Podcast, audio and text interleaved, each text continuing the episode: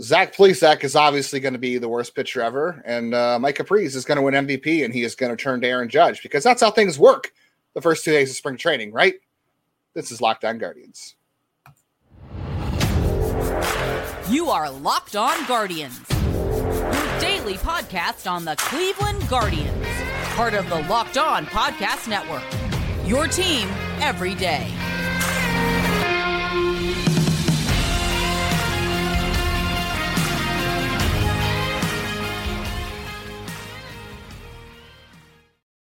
Hello, everyone, and welcome to Locked On Guardians. I'm one of your two co-hosts, Jeff and Justin. You can figure out who is who. Uh, we want to thank you for being part of On Guardians team and checking us out. Uh, we have you covered, your team covered every day. I also want to thank you for making Locked On Guardians your first listen, wherever it is you get podcast. And we have the third co-host, the Matt Smacker, is hanging out down here as well. So if you're watching on YouTube, just keep your eyes peeled. Who knows what's coming? Uh, speaking of things that are coming up or have been in the past, we did want to give some quick alerts that uh, Justin and I are in demand. Uh, just in case you didn't know, we are we are oh boy people on the prep wanted. I don't know. I'm giving this up. Uh, I was on 97.1 The Shark, I believe, on Sundays. Mark 97.1 The Fan with the Shark, Mark Howell. Uh, that's going to be a semi-regular segment. If you listen to it in the fall, you heard me hop on there a few times. I'm going to be uh, even more interactive with him. He's letting me pick some ideas and throw to him uh, talking a little bit about Ohio State as well as uh, the Cleveland Guardians will be the main focus. But you can hear me down there on the radio. Uh, Justin's had multiple appearances though. Speaking of in demand. Uh, I was on last week with the Big Play Reflog show. That was a lot of fun. Was in studio with those guys, uh, chopping it up. Those guys were hilarious and just a really comfortable vibe down at the Burke Lakefront Airport. If you port airport, uh, really nice little vibe there. And then Friday I was on with the guys over at the Ultra Cleveland Sports Show, and uh, hope to be on in studio with both of them at some point uh, throughout the year. Yes, uh, you know they are. When we go into our little metrics, uh, some behind baseball. If you look at like the twenty shows that uh, our fans most watch, it's all uh, Ultimate Cleveland Sports shows. So uh, we know that that is already a place that many of you are watching. So um, yeah, appreciate that. Yeah. Thank you and appreciate that. Those who watch both. Uh, so let's talk a little bit. Baseball is back. Uh, I, I, stood up with my promise. I didn't watch any of uh, spring training because I hate it with fiery passion of a thousand suns. Um, it is not for me. It's not. It's not real baseball. It is what this is. Is modified. How dare you? It is not. It is you? not real baseball. This is modified workouts. This is guys getting in shape. It's working on pitches. It's nothing about it is anything other than you are watching them do jazzercise and aerobicize, but with against another team. This is just guys working out right now. And uh, my the other co-host down here does not agree with me. She's with you. Um, That's right. But uh, yeah, no, uh, we we saw, got to see some you know players perform, and you know it was a work up a sweat. Yep and uh, sorry, no, she's doing the growl now. I'm going to get smacked any moment now. Apparently, something about this camera brings out the worst of my cat. But um, yeah, she's smacking uh, you for not liking spring training baseball. That is, is what it's for. How this dare you? Hundred percent what it is. Um, hey, yeah. I I turned the TV on at three o'clock both days. I got my grocery shopping done on Saturday because in the morning because I wanted to be home in time to turn the game on. There is something very comforting. This is why this is one of the reasons I like baseball in general. There is something very comforting at 105, at 605, at 705, 305, whatever it is. The baseball's on TV. You turn your TV on, although for some people not so much. We can address that at some point, but um, you're supposed to be able to turn your TV on, and baseball's supposed to be there. There is something very comforting about that schedule, and uh, I always that's why I always enjoy. So, have me able to just turn the TV on and watch baseball at three o'clock or one o'clock is is always welcome here. Just saying. Yes. Um, so it was a relatively quiet weekend for baseball in general, but one of the things, of course, was like the fact that a game ended due to the pitch clock and some of the chaos around baseball. Uh, you know, an interesting take on all of this is that I, I'm sorry, I'm just totally gonna get smacked here. It's just a matter of time. Uh, she's looking. She's staring. It's it's a dead on look. Yeah. Um, that Cleveland has an advantage because they are so super young. It's like outside of maybe like five guys on this projected 26 man roster, everyone else came up through the minors with pitch clocks, um, with not necessarily. I don't think they. I'm sure they tested out bigger bases in the minors. I don't really remember it, but with a lot of these things already in place, so is it, in a way Cleveland has an advantage. If most of their guys have been through this, I think it could actually be a huge advantage for them moving forward. Um, it felt like it wasn't that chaotic, but we did have the the big story with was it like Boston and uh, Atlanta where a game ended due to the pitch clock, which you know then generate all sorts of stuff my hot take is again, I think the new rules are going to benefit the Guardians. One, they're used to pitch clocks, and two, this is a young team built for speed, and the new rules are all about speed.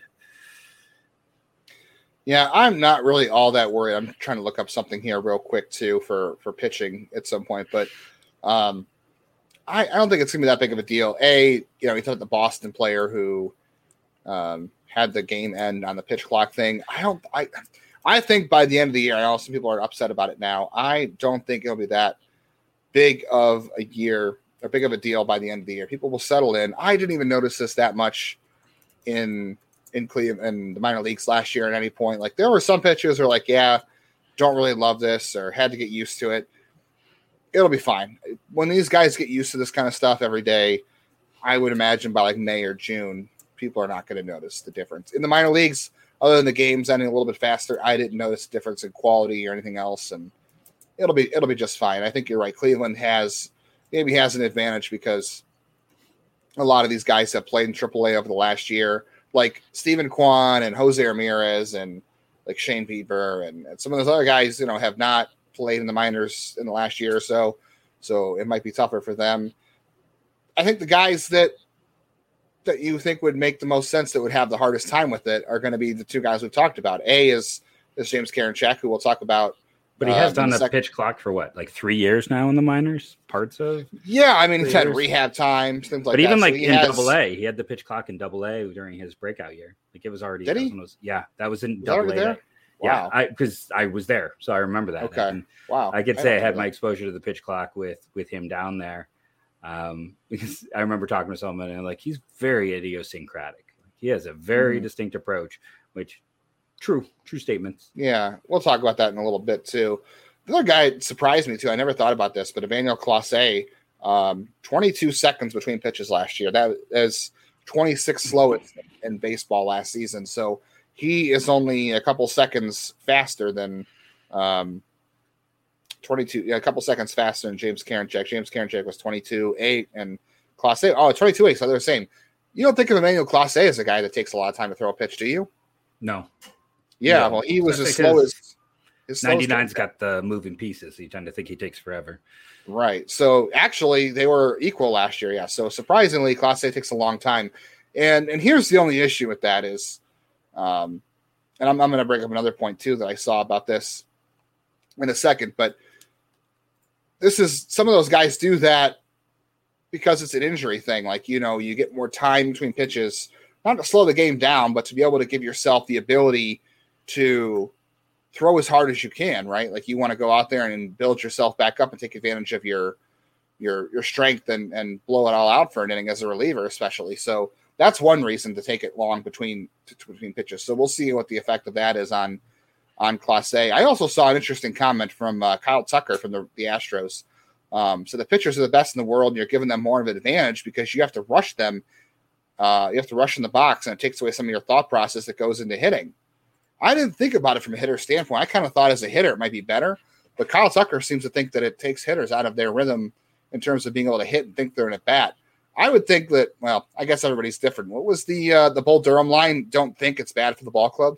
Um, hitters having less to think about during a bat and just reacting, you think might be a good thing. But some hitters are saying they don't necessarily like being rushed um, into their at bats. But I, I, thought it was going to be more of an advantage for pitchers overall. Well, I guess we'll see. But um, it was interesting, interesting thought.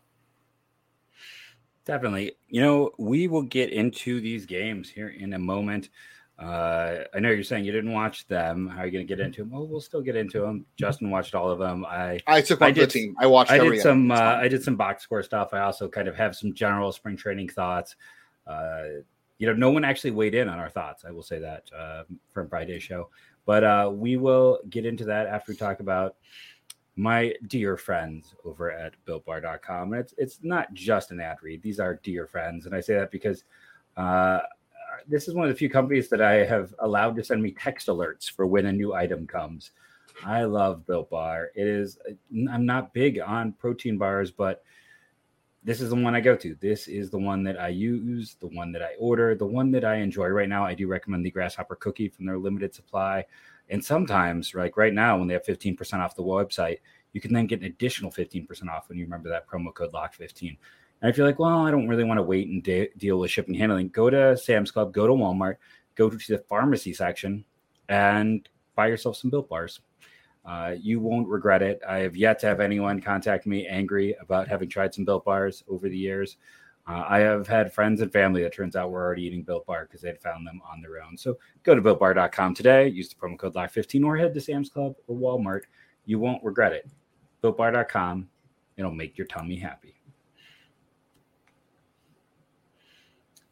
All right. Well, I told Jeff I took one for the team and I watched every inning of the first two spring training games for the Guardians. I even watched some other spring training games. I watched some college baseball. I had TV, I had baseball on my TV all weekend long, and it was a very pleasant experience. So, uh, for those of you who didn't have the chance to watch, or if you're having TV issues like a lot of other people are too, or worry about that kind of stuff, Or if you're uh, like me and you have little ones and it's like leaving the TV Yeah. on, it's just, you know, a family choice we make to not have it on with, yeah, with multiple kids under five.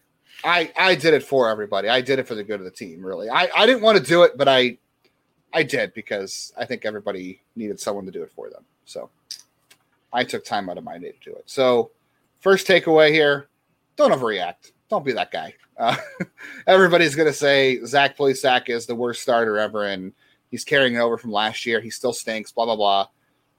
I don't know. I don't know what to tell you. If you if you are gonna overreact to one spring training start, uh, six months or four months, however long it's been since the last guy time the guy made a start or whoever. And this is this goes both ways. If the guy goes out there and throws you know two perfect innings and maybe if he has two two immaculate innings, he throws you know 18 pitches, 18 strikes, and looks great. Don't take that for anything either. It's spring training. Just enjoy baseball being back on TV and enjoy the stupid things that come along with spring training, like weird stories and weird things happening and seeing random prospects or guys you didn't even know. Like I was watching the game today. I didn't know Clint Frazier was on the Rangers. Had no idea. I keep up with baseball pretty pretty closely.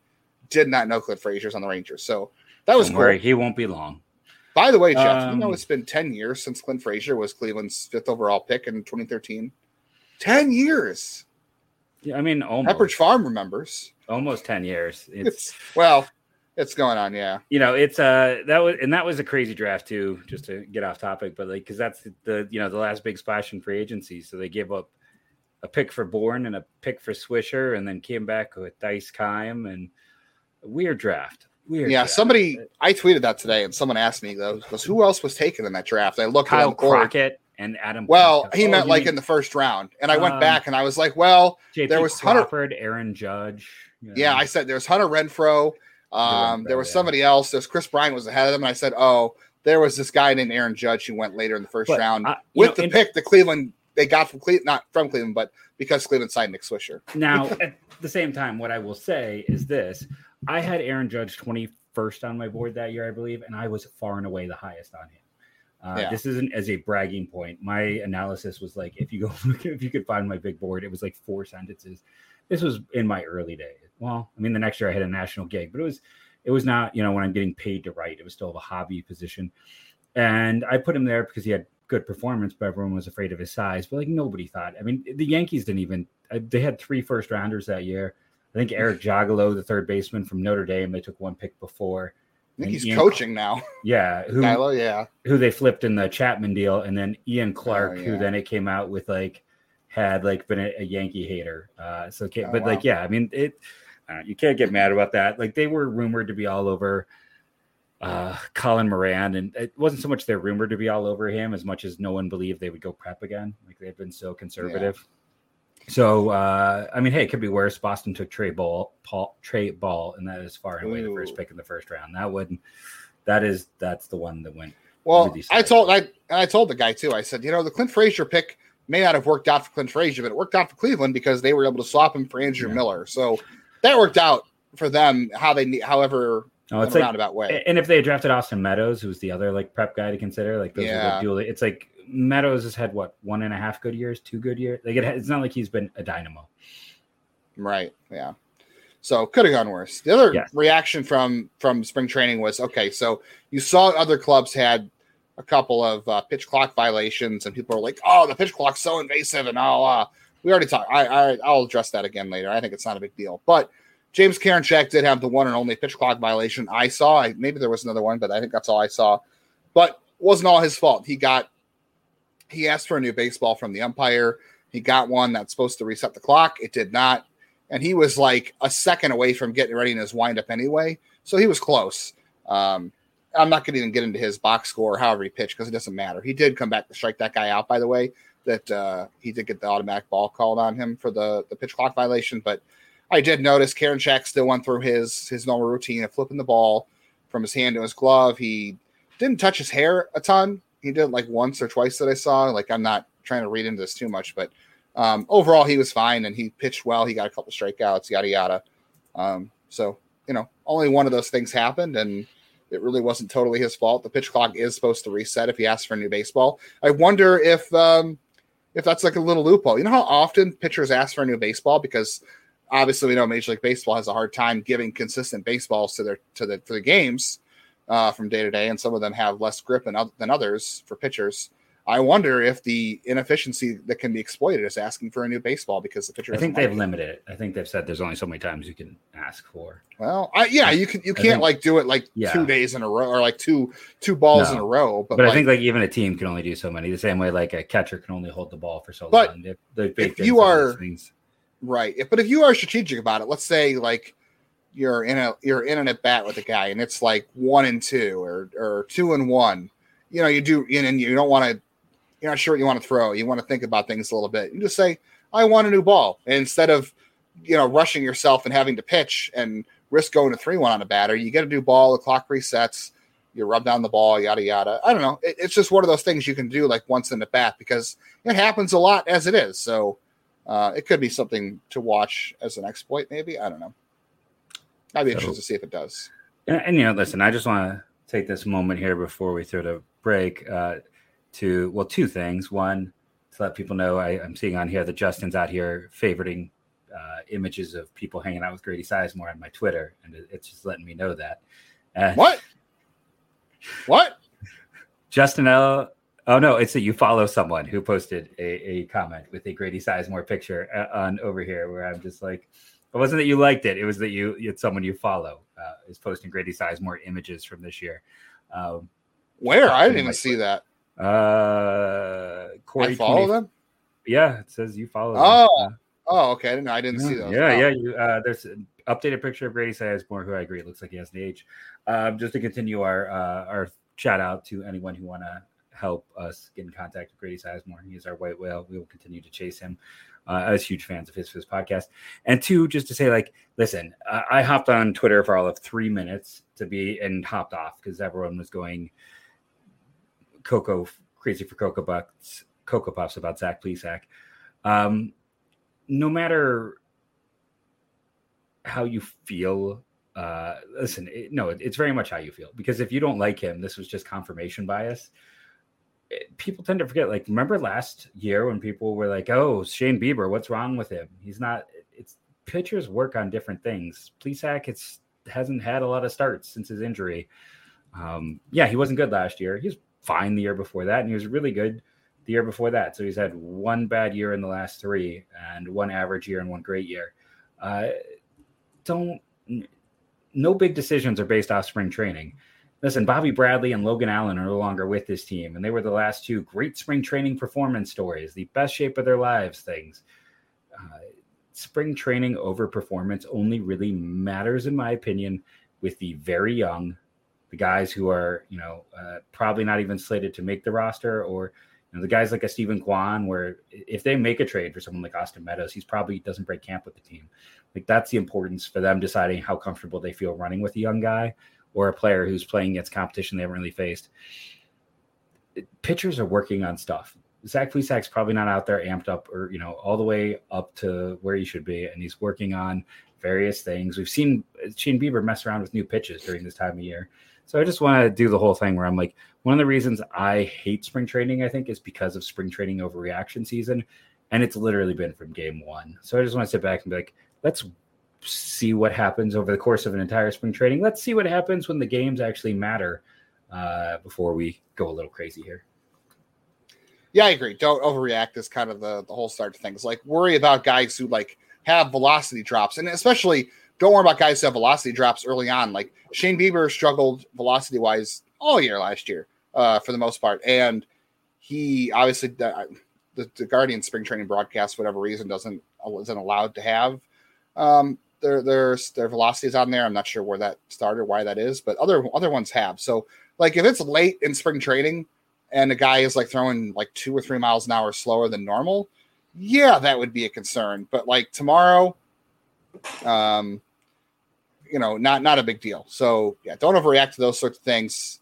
And uh, you know, as long as guys are healthy and getting their at bats and getting their reps, I think it'll be fine. So, um, you know, if Zach Plesac's giving up six runs and is only facing like five, like five or six batters, whatever it is, uh, how how you know, in the last week of spring training, then yeah, it's probably a problem, but uh, not on February 25th or 26th why don't we take a quick break here, come back, kind of wrap up the show uh, with some more of the the talk about spring trading in general and just some more things that are happening around baseball on today's Locked On Guardians.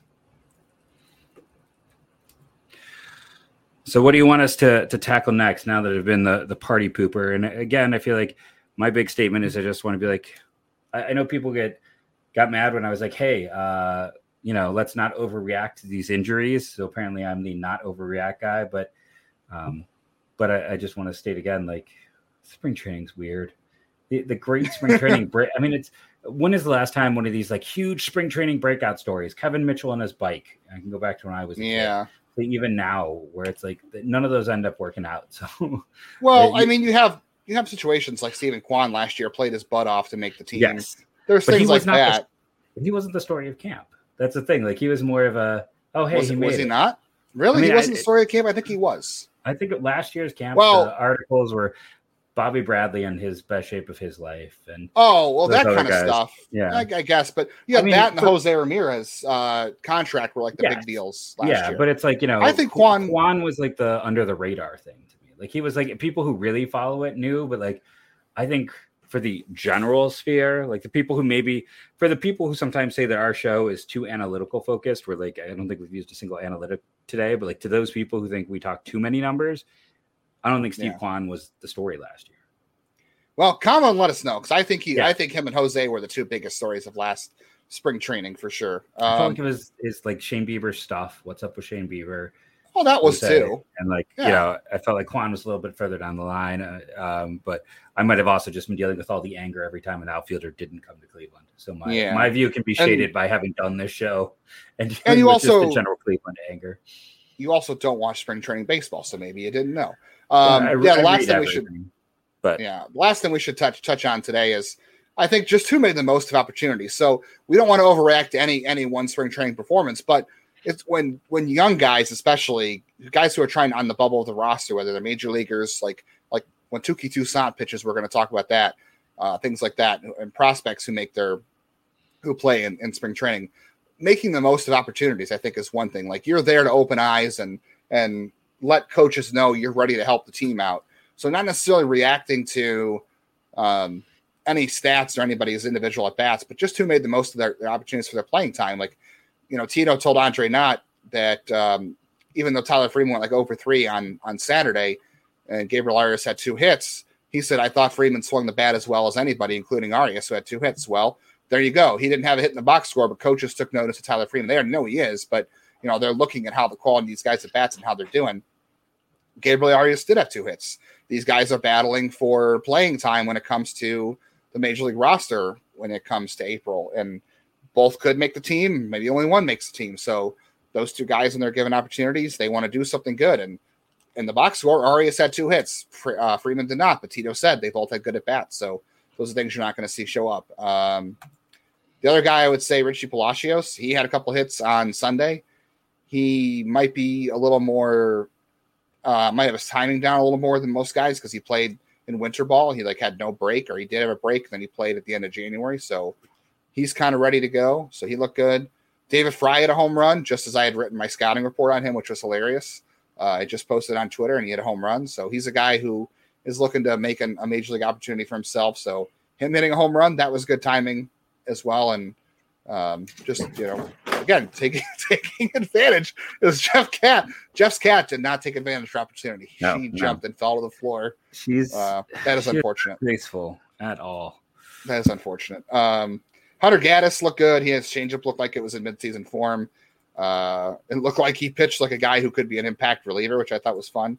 Uh, side note there. Angel Martinez, Jeff, hit a home run. I have no idea who the home run came off against, but it was a swing on a ball that like he should not have gotten the barrel on, but somehow he did. And I was like, wow, that's great. It, it, it, it might have been an Arizona hated, hated, hated home run because of the weather and the, the that kind of stuff. I don't care. Um, whatever. Tim Herron threw his threw the threw the crap out of the baseball. Every- Everyone on Twitter took notice of that. Uh, that is uh, Locked On Guardians guest Tim Herron. If you haven't listened to that podcast, um, yeah, so that was cool. Micah Pries, hey, my guy, Micah Pries, a double on Saturday and a home run on Sunday. Again, probably hit a home run off a guy who's going to be bagging groceries next week, but he hit the ball hard two times at the times to the plate. So, and he's there as an NRI, so um, not a bad thing. I think uh, you know, listening to you talk about it, it's like, you know, I- I'm definitely Pries has all the momentum in the world after last year, and like it wants to make give the Guardians a really hard decision to make. But Yeah. I think the thing that I was most intrigued by there was um is Gaddis because I think you and I both think that he could be another bullpen weapon. So it's like if you know he he doesn't really need a third pitch with the changeup and the fastball. He has other stuff. It's like those two alone could make him a pretty effective reliever.